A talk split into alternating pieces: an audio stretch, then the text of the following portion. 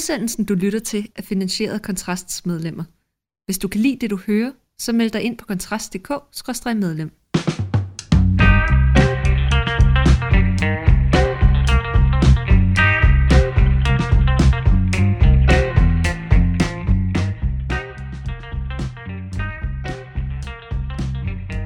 Så er det blevet tid til Fyraften med Kontrast igen. Mit navn det er Mikkel Andersson, og med mig i studiet for sidste gang, men det vender vi tilbage til, er det Astrid Johanne Hø. Og øh, Astrid, hvad skal vi starte med at snakke om? Vi er jo nødt til at snakke om den uundgåelige, som er øh, Nye Borgerliges nyvalgte næstformand, Henriette Ervemann. Fordi det, der er sket, det er, at her på Kontrast har vi jo talt en del om, hvordan kommer det nu til at gå Nye Borgerlige under Lars Bøjes øh, formandskab. Øhm, og et af temaerne har jo været, at han har følgeskab af det her segment, som blev kendt under corona, som er meget, meget øh, skeptisk over for blandt andet vacciner. Han har heller ikke selv ville svare på, om han var vaccineret og sådan noget. Øhm, og nu er der så sket det, at deres næstformand, hun er kommet med nogle udtalelser, som altså, øh, de, de er simpelthen kukuk. Altså, det, det, sy- det synes jeg godt, vi kan sige. Og det skal lige siges i fairness, at øh, det, jeg vil læse op, det er en to år gammel kommentar. Som, som så vidt vi er i hvert fald erfarer, som det vist hedder på journalistisk, hun, hun efterfølgende også har slettet. Men ikke desto mindre har det jo altså været grundlag for øh, nyhedshistorie i dag og andet. Ja, Men det kan være, at du skal informere læserne, Astrid. ja jeg, jeg læser lige op, hvad hun øh, skrev til Sundhedsstyrelsen dengang. Hun skriver, Jeg er hverken un- ung eller i nærheden af overgangsalderen. Påvist ved blodprøve ved læge. Så det er godt nok mærkeligt, at jeg oplever blødninger, hver gang jeg er, i samme, jeg er sammen med vaccineret i længere tid. Jeg ved fra læger, at det indberettes som en bivirkning fra vaccinen. Så synes jeg, at jeres svar er utroværdigt. Hvor længe har I fulgt de gravide dyr? Det er fordi, hun kommenterer på et, et, noget, Sundhedsstyrelsen har sagt, der, øh, der, hvor de vurderer, at det er sikkert at blive vaccineret. Hvad er udviklingen? Og så videre, og så videre.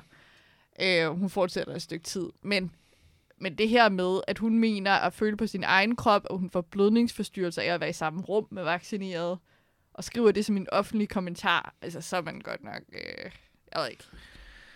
Det er i hvert fald et, et, et, et alternativt øh, øh, perspektiv, tænker jeg, som jeg ikke er sikker på, man kan, man kan sådan finde entydigt påvise gennem de, øh, de øh, hvad kan man sige, øh, bivirkningsindberetninger, som Sundhedsstyrelsen ligger inde med. Men det skal jeg naturligvis ikke Nej, kunne afvise. Der er du jo... er så diplomatisk, Mikkel. Ja. Øhm, det er Henrik Dahl til gengæld ikke, fordi grunden til, at der bliver skrevet om det i dag, det er fordi, at Henrik Dahl i går aftes lavede et opslag, hvor han lægger det her screenshot ud.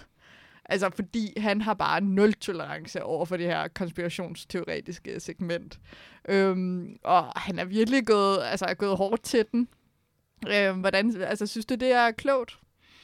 Ja, det ved jeg ikke. Altså, jeg tror jo, der er jo en strategisk øh, overvejelse, sætter ud til at være i Liberal Alliance, som går ud på, at man gerne vil distancere sig til det her segment. Altså, det har Alex Vandopslag gjort i et længere, i et længere opslag på Facebook, hvor han har sagt, at og jeg parafraserer det direkte citat, men noget i stil med, at hvis du mener, at World Economic Forum styrer verden, og, og vaccinerne er, øh, er altings undergang, eller noget i den stil, så er det i hvert fald ikke Liberal Alliance, du hører til. Og det, det tror jeg jo ikke er tilfældigt. Det er jo nok fordi, at at man kan se en interesse i, i at skabe kant til det, man formoder vil være det kommende nye borgerlige, som, som, og det er jo også noget, som mig og Rasmus Hulstrup har vendt i en tidligere debat, altså så man godt kunne få den tanke, at det vil være det segment, som som efterhånden øh, Lars Bøje som formand ligesom kan have for sig selv. Ikke? Mm. Altså det er dem, der er, lad os kalde dem ultramagtkritiske, øh, og måske også øh, øh, ser en langt større indflydelse fra, lad mig formulere det diplomatisk igen, fra World Economic Forum, end, end hvad hovedparten af, af, både politiske kommentatorer og andre politikere øh, opfatter som. Ikke? Mm. Så jeg kan godt se, jeg kan godt se hvorfor, hvorfor det er, altså, og så, så tror jeg da også, Henrik Dahl mener, at det er, at, at det er temmelig, øh, at, altså et meget aparte synspunkt. Altså det, Jeg for, at- for at sige det pænt, og det har jo måske Ja. også, øh, og det, nu kan jeg jo se BT køre med, med en historie om det i dag også, det har jo en komisk effekt, det er der ikke nogen tvivl om. Jeg mener, jeg mener også, det er rigtig klogt, at de viser øh, de her mennesker døren. Altså, jeg er ikke neutral på det her punkt. Altså, jeg mener, der skal være nul tolerance over for konspirationsteorier på højrefløjen, fordi det, det er noget, der skader projektet. Øhm, og, og, og der, er ikke, der er ikke nogen grund til at respektere holdninger, som ikke er funderet i, i, i viden, og som, altså, meget af det her, det er jo blevet debunket, ikke? Men jeg synes, at, øh, jeg synes, det, det er ret vildt, at, at hun kan blive næstformand, efter at have skrevet det, fordi det er jo ikke sådan, at det var ukendt, inden Henrik Dahl lavede den her opdatering. Det er det, der har, har aktualiseret det, men der var en tråd på Reddit, da hun under corona, da hun lavede de her opdateringer. Det er noget, som folk, der, altså folk har vidst og har, har snakket om. Ja, det må man vel også have vidst. Altså, det må jeg vel formode, at, at øh, man, medmindre man har været fuldstændig sådan, øh, altså har man håndteret det meget amatøragtigt, så, så må man jo have en formodning om, at man har vidst det mm. i Ny Borgerliges ledelse, mm. og at det har været noget, man ikke har set som værende diskvalificerende. Og det, og det, er, jo, og det, er, jo vel, og det er vel legitimt nok. Altså, jeg mener jo også, jeg er jo fuldstændig enig i din vurdering af det ellers, men, men, hvis man, men det giver jo mening, hvis det er det segment, mm. man godt vil, vil, vil, vil appellere til, ikke? og man kan jo også argumentere for, at Lars Bøger har ligesom gjort det til en sport hele tiden at balancere på den kant, mm. hvor han sådan flirter lidt mm. med nogle af de her udmeldinger og melder sådan lidt halvkvædet ud og så videre, ikke? Men, men aldrig så meget, så han kan blive taget til indtægt for det. Mm, så kommer der så en masse i kommentarerne efterfølgende, som, som er, lad os sige, full-blown øh, øh, konspiratoriske, og det er så ikke noget, han tager afstand fra sig. Så, så jeg kan jo, altså, hvis det er det, man ønsker, hvis det er den vej, man vil gå rent politisk og sige, det er det, som vores parti skal være for, det er det her ret lille segment, men det vil vi gerne opdyrke og repræsentere, jamen så giver det god mening. Men det, som den her sag viser, det er netop, at den strategi, som eller den linje, som hidtil er blevet lagt, som er, at vi afviser ikke segmentet, men vi, men øh, vi siger heller ikke noget, som er, er decideret en konspirationsteori. Og mm. Lars Bøje øh, udtalelse om World Economic Forum er jo et godt eksempel, fordi det er rigtigt nok, at de findes, og det er rigtigt nok, at øh, begrebet The Great Reset stammer fra dem, men forestillingen om, at de, at de sidder som en skyggeregering, mm øh, så er vi over i noget, der hedder en konspirationsteori. Men han går altid til kanten, ikke? Mm, mm. Men det, som det viser, det er, at hvis man ikke afviser det her segment, jamen, så vil, de, så vil man hele tiden blive tvunget til at forholde sig til dem. Mm. Så, så, så få som de måske er, så vil de komme til at fylde alt. Og det er jo blevet bekræftet med, med Henriette Auermann her, fordi jeg, hun er givetvis blevet valgt, fordi hun er, øh, kan finde ud af at tale, formulere sig, fordi hun ser godt ud, har karisma, øh, er, måske har opnået gode resultater. Men hvad er det, vi taler om? Det er det her, ikke? Mm. Så, så det bliver jo nok øh, skæbnesvangert. Det bliver i hvert fald interessant at se, hvordan de kommer til at stille sig i forhold til det her, fordi det præsenterer jo også partiet med et valg, som skal træffes nu, fordi man kan sige, nu ved vi jo selvfølgelig ikke, hvor meget den kommer til at rulle, den her sag, men, altså, men det er jo nogle let forståelige og unægteligt let komiske ting, altså, man, og, og uden at grave for meget i, i tidligere sår for nye borgerlige, så er partiet jo tidligere kommet i shitstormen på grund af, af udmeldinger omkring øh, kropsudsondringer. Det var noget med Lars, Lars Bøjer og, og noget med at skide i bukserne, og noget med menstruationsblod i forbindelse med en debat om, om, om gratis menstruationsbind. Så, så jeg kunne godt forestille mig, at de bliver tvunget til på en eller anden måde at tage, tage stilling til, hvad man vil gøre med det her, og hvad, og der kan den godt blive svært at balancere på, fordi det er en meget kategorisk udmelding, så vil man afsværge sig det, og dermed lægge afstand til det segment, som man så trods alt har en forhåbning om, eller vil man i stedet for bare omfavne det, og det, det kommer der til at blive kulørt, hvis man, hvis man faktisk siger, jamen, øh, altså laver en, en mudret udmelding om, at jamen, der er mange vaccine, øh, hvad kan man sige, symptomer, som er ukendte, så vi kan jo ikke udelukke, at det er korrekt. Eller hvad det nu kan blive, ikke? Jeg vil sige, at den store fejl, der er sket her, det er, at man har godkendt hende som kandidat, efter, efter hun er kommet med de her udtalelser. Fordi nu er hun blevet valgt med et overvældende flertal, og det er som sagt givetvis, fordi at hun, hun også har, har øh, dygtig, øh, eller hun også er dygtig. Men man skulle jo bare have afvist hende, fordi det, hun demonstrerer her, det er, at hun ikke har nogen dømmekraft. Mm. Altså, det, jeg ser det som en, en kæmpemæssig fejltagelse. Mm, men, tror du, men, men tror du i forhold til det segment, som de henvender sig til, at det er en fejltagelse? Altså jeg mener, det kan være i forhold til den bredere offentlighed, at det er en fejltagelse, men hvis man faktisk mener, jamen og siger, at det skal der vel være nok være noget om, altså det er vel trods alt kun 80-90 procent af danskerne, der er blevet vaccineret, så, så der er vel en del af den gruppe, som faktisk har gjort det af ideologiske grunde, og, og, og der kan man sige, at hvis de kan samle 3-6 procent sammen af dem, jeg, jeg, jeg tror, det er en stor fejltagelse, fordi jeg tror ikke, nye borgerlige ønsker at være et parti, der kun går efter det her segment. Det kan bare være, at de, de ender med at stå tilbage med dem. Mm. Også fordi Henriette Auermanns udtalelse er jo ikke engang repræsentativt for vaccineskeptikere. Mm. Altså, jeg øh, har forståelse for dem, der er forskellige årsager vælger ikke at blive vaccineret. Jeg har også stor forståelse for argumentet om, at der ikke skal være vaccinetvang hendes konspirationsteori er ikke, er ikke normal i det øvrige vaccineskeptiske. Mm. Altså hun, hun, hun, hun er helt ude på et overdrev. Mm. Så derfor så, så øh, selv hvis, hvis øh, lad os sige, at at der er et segment, som er magtkritisk, jamen selv det er hun ikke repræsentativ, så, så nej, jeg mener ikke på nogen måde, at det er øh, strategisk et godt valg. Jeg er i hvert fald sikker på, at hvis man øh, følger medieudviklingen over de kommende dage i forbindelse med den her sag, så skal det nok på alle mulige måder blive kulørt. Og jeg kunne forestille mig, at øh, hvis, man, øh, hvis man synes, det er interessant, så kunne der formodentlig også godt kaste øh, nogle kommentarer af sig på, øh, på det, øh, den kreative klasses intranet, som man i daglig tale kalder for, for Twitter. Men vi skal snakke om et andet emne også, Astrid, øhm, og det er noget så ikke partipolitisk, og må, så måske alligevel lidt som, øh, som brug af skærme i undervisningen, for her den 21. januar, der sagde, der sagde vores undervisningsminister Mathias Tesfaye, at han vil godt opfordre til, at undervisningen som hovedregel er analog og digital, når det kan begrundes. Så lav det benspænd for jer selv, og her taler han til landets folkeskolelærer, og overvej, om det kan begrundes det har jo kastet en, øh, mm. en ganske hæftig debat om sig, øh, af sig i forbindelse med, om øh, man faktisk skal inddrage IT i, øh, i undervisning. Jeg ved, du sidder med nogle erfaringer, Astrid. Ja, jeg har nogle erfaringer. Det er min gamle kæphest, at jeg er meget skeptisk. Øh, fordi at vi har været ukritiske efter folkeskolereformen, hvor at man fjernede en stor del af lærernes øh, forberedelsestid.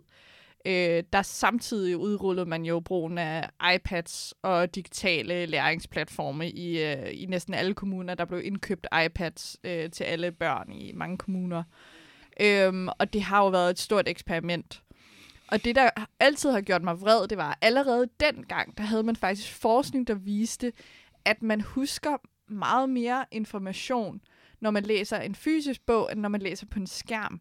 Og en videre, så viste forskningen, at jo dårligere du er til at læse, jo sværere har du ved at huske information for fra en skærm.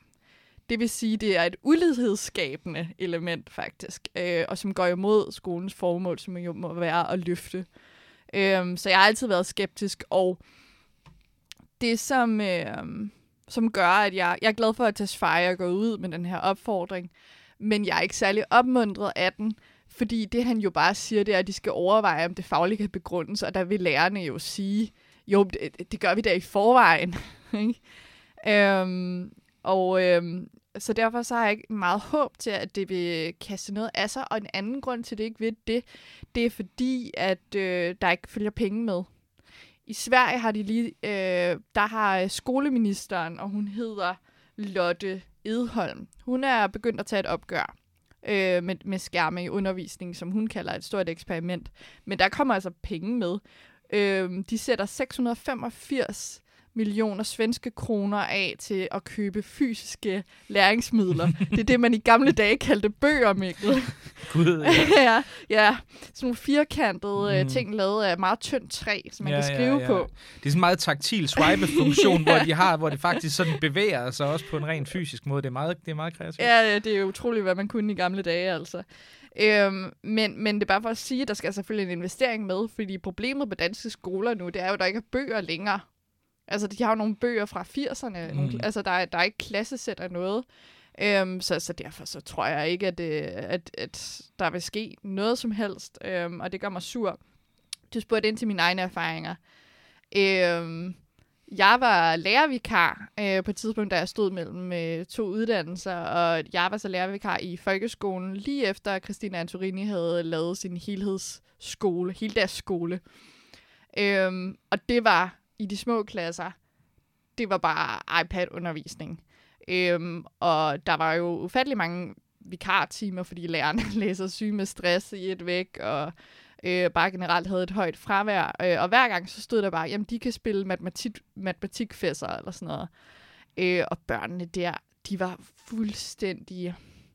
Altså, de var helt apatiske. Altså, der var, der var nogen, der kom og, og bønfaldt mig, om ikke de kunne få lov til ikke at spille iPad.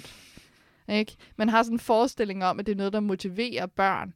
Men børn vil faktisk gerne lære noget, og jeg tror, særligt hvis der kommer for meget, så, så optræder den her, den her meningsløshed. Altså, den, den bliver børn i høj grad også ramt af. Øhm, og det er bare for at sige, at mit indtryk fra starten har været, at udrulningen er sket med så stor et omfang og så hurtigt, øh, og så hurtigt, fordi det har passet ind med, at man samtidig kunne sløjfe lærernes undervisningstid øh, og fordi at der har været nogle kommuner, der øjnede en besparelse på længere sigt måske også. Øh, fordi man slipper for at købe bøger, og man tænker, at med tiden, så bliver det billigere, når man har lavet de store investeringer. Øh, så så jeg, jeg hader det. Og jeg synes bare, at langt flere politikere, de skulle melde sig på banen her. Mm. Og det skal de, fordi så længe det er op til kommunerne, så, bliver, så kommer der ikke til at blive gjort noget ved det her. Fordi lærerne er glade for, at de ikke behøver at forberede sig, hvis de er presset. Ikke? Øh, kommunerne, de har gjort de store indkøb. Og desuden så kan de altid finde en eller anden læringsekspert, øh, som siger, åh, men øh, man skal ikke øh, modarbejde fremskridtet, øh, de skal lære at være, hvad, hvad siger de, sådan teknologiske indfødte eller sådan noget pis, ikke? Mm. Og, øh, og øh, ja, så længe de kan finde sådan nogen, så, øh, så kommer der ikke til at ske noget. Det er nødt til at være en ideologisk kamp. Mm. Altså, det, det hører jo med til, hvilken slags skole skal vi have, og hvad er, altså, hvad er, hvad er det for nogle egenskaber, som vi skal fremelske? Det kan jo fx være en egenskab, der handler om, øh, at man skal kunne koncentrere sig. Ikke? Det kan jo være, at det er noget af det, vi skal tale om. Ja, altså, jeg, jeg må jo sige, jeg, jeg tror ikke engang, altså, jeg, jeg, jeg er måske mere skeptisk over for det ud fra nogle lidt andre perspektiver, altså brugen af, af, af hvad kan man sige, internetopkoblede enheder i undervisningen, både på grund af mine egne erfaringer, men også, nu hørte jeg en PIT-debat i, i, i går, altså tirsdag, øh, hvor man havde flere sådan øh, forskere og naturligvis også en repræsentant for, for skoleeleverne og forskellige andre inden, hvor der var den her konsensus om, at, at fordi IT er fremtiden, så skal man bruge nærmest, altså så skal der være ubegrænset adgang til IT, fordi de skal jo også ud i en verden, hvor man bruger, mm. hvor man bruger hvad kan man sige, digitale redskaber i alle mulige andre sammenhænge, derfor skal det jo integreres i undervisning, hvilket jeg egentlig synes er et underligt argument. Der er mm. meget, man gør i sin fritid, som man ikke nødvendigvis tænker umiddelbart integreret i folkeskolen. Jeg kunne nævne eksempler, men, men lad det nu ligge i den her sammenhæng.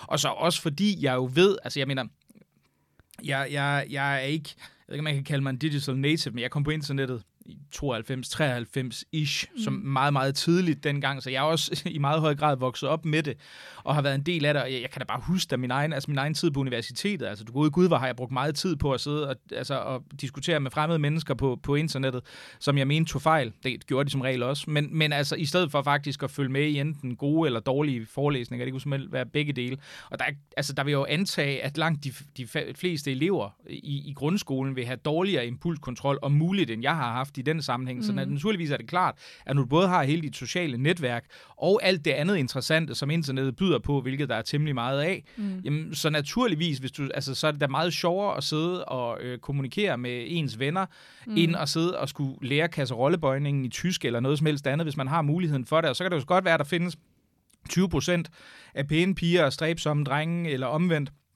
som så kan finde ud af at administrere deres selvkontrol i den grad, som det er nødvendigt, men en ret stor andel, vi er sådan rent intuitivt sidder og tænker, nej, selvfølgelig kan de ikke, de er jo børn. Altså, mm. det, er jo, det er jo folk, som glemmer at tage deres sko på, hvis du, hvis du ikke sørger for at sige det til, til, til dem om morgenen. Altså, så, så det er jo ikke, altså på den måde synes jeg, at den der, mm, der er sådan en kombination af, af en, en uheldig alliance, af sådan, af sådan, sådan blind fremskridtstro. Det er sådan noget teknologi, mm. det er det nye, det er det, vi skal bruge i fremtiden, som jeg også synes er en smule naiv om, om udtryk for en manglende forståelse af teknologien egentlig, som jeg også husker fra min egen øh, tid i uddannelsesvæsenet.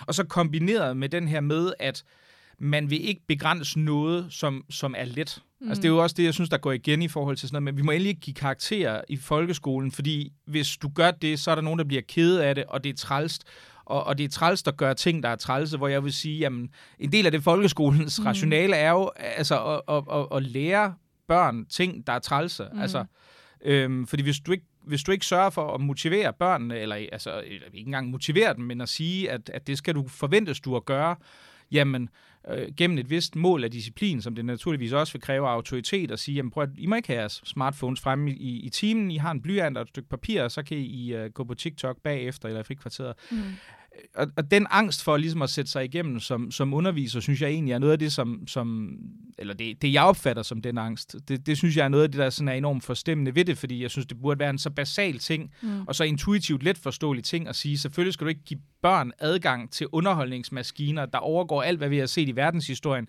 mens de skal sidde og forestille og lære ting, som per, i sagens natur ofte vil være både svære og kedelige, fordi så er det klart, at børn vil hellere lave noget, der er nemt og sjovt, end noget, der er svært og kedeligt, mm. som, som de fleste, mange voksne, jeg selv inklusiv jo også mm. tit gerne vil. Ikke? Og, og det, der kan jeg godt sidde og undre mig over, hvad er det egentlig, for nogle værdier, og hvad for Mm. et undervisningssyn, der ligger underneden af de her. Men folk kan jo selv gå ind og høre den pit-debat, jeg refererer til, og så, så selv vurdere, ikke? Altså, jeg har en teori om, at det er noget særligt dansk, og jeg tror, at det har noget at gøre med, at vi har en folkeskole, som lige siden 70'erne er blevet udsat for meget gennemgribende, meget eksperimentelle reformer.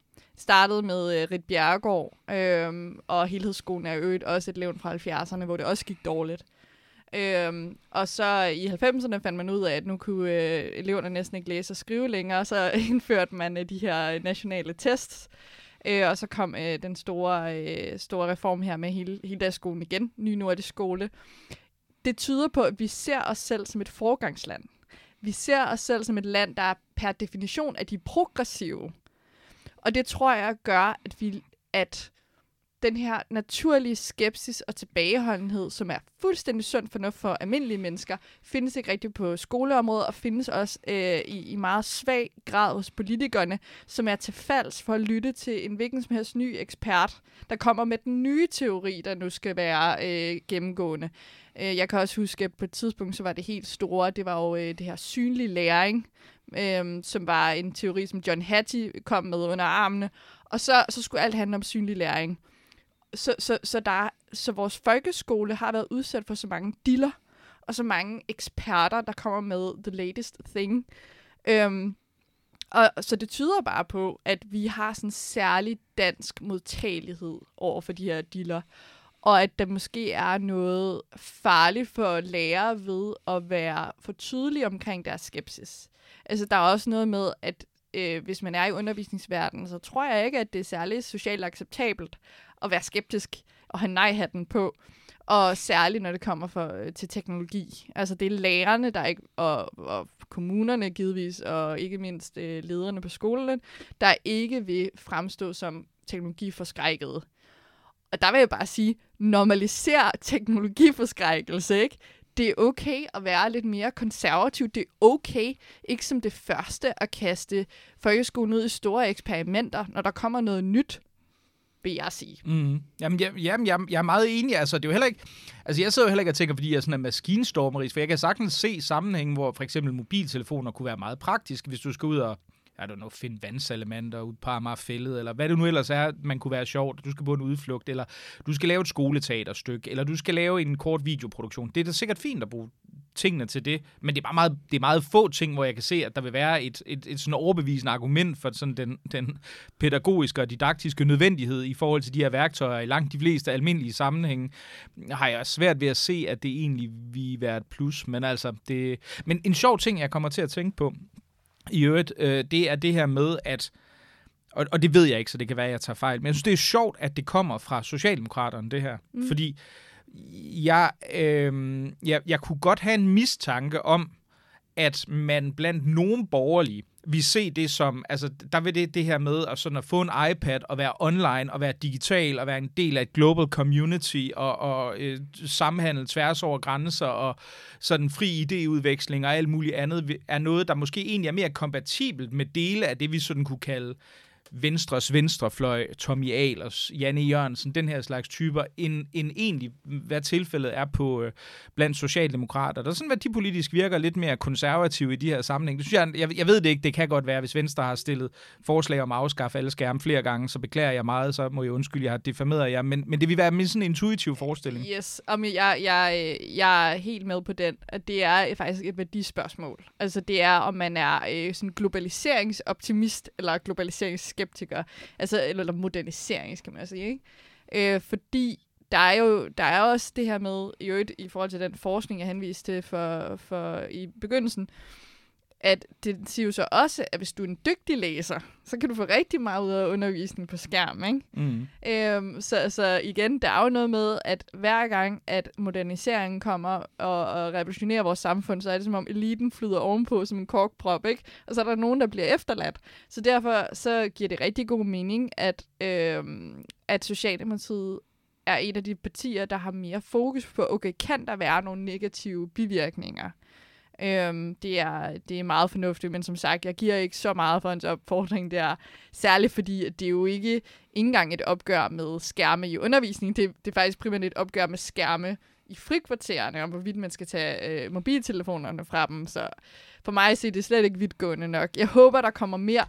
Det vil jeg sige, det er den helt store kamp, der venter. Jeg, øh, jeg er klar. Håbet er evigt lysegrøn. Ja. Nå, Astrid, vi skal jo til det. Ja, Sig nærmer tiden. hvor du har jo, væk. du må væk, ja. Vi hører vinterens stemme, fordi Astrid, du er jo blevet redaktør for øh, mangfoldighed og feminisme på Femina. Det Det kan vi lige så godt, det kan vi lige så godt sige med det samme. jeg, jeg, jeg kan ikke bede eller afkræfte øh, de oplysninger endnu, Mikkel. Du er blevet rådgiver for Christina Egelund i forhold til... Nej, vi kan ikke afsløre, hvad det er, du skal, men du forlader os her på Kontrast, Astrid. Det er, øh, og det er jo such is the way of Medie Danmarks øh, krogede veje. Vi kan ikke afsløre så meget om, hvad det er, du skal endnu, men Nej, men øh, jeg skal selvfølgelig sige, at jeg skal noget meget spændende, og øh, hvis man følger mig, så får man meget snart at vide, hvad det er. Øh, men jeg skal noget andet i medieverdenen, og jeg skal også noget, som forhåbentlig er med til at trække i den rigtige retning og gøre noget rigtig godt for borgerligheden. Så, øh, så det glæder jeg mig til at fortsætte med, øh, og jeg er enormt taknemmelig for øh, den chance, jeg har fået her hos dig, Mikkel, og øh, for det privilegium, det har været at arbejde sammen med jer gode mennesker på kontrast. det kan jo også være, det kan vi jo ikke afsløre, men det kan jo være, at du vender tilbage i en blå team. Det- Once in a blue moon en gang imellem. Hvem ved? Det kan ikke udelukkes, vil jeg sige. Øhm, ja, så, øh, så det er vemodigt, men øh, også, ja, også lidt spændende at skulle noget nyt. Så En ny begyndelse. ja, og således var ordene for denne gang og for sidste gang, i hvert fald i Fyraftens regi, Astrid Johanne Hø. Mit navn det er Mikkel Andersen, og tak fordi du lyttede.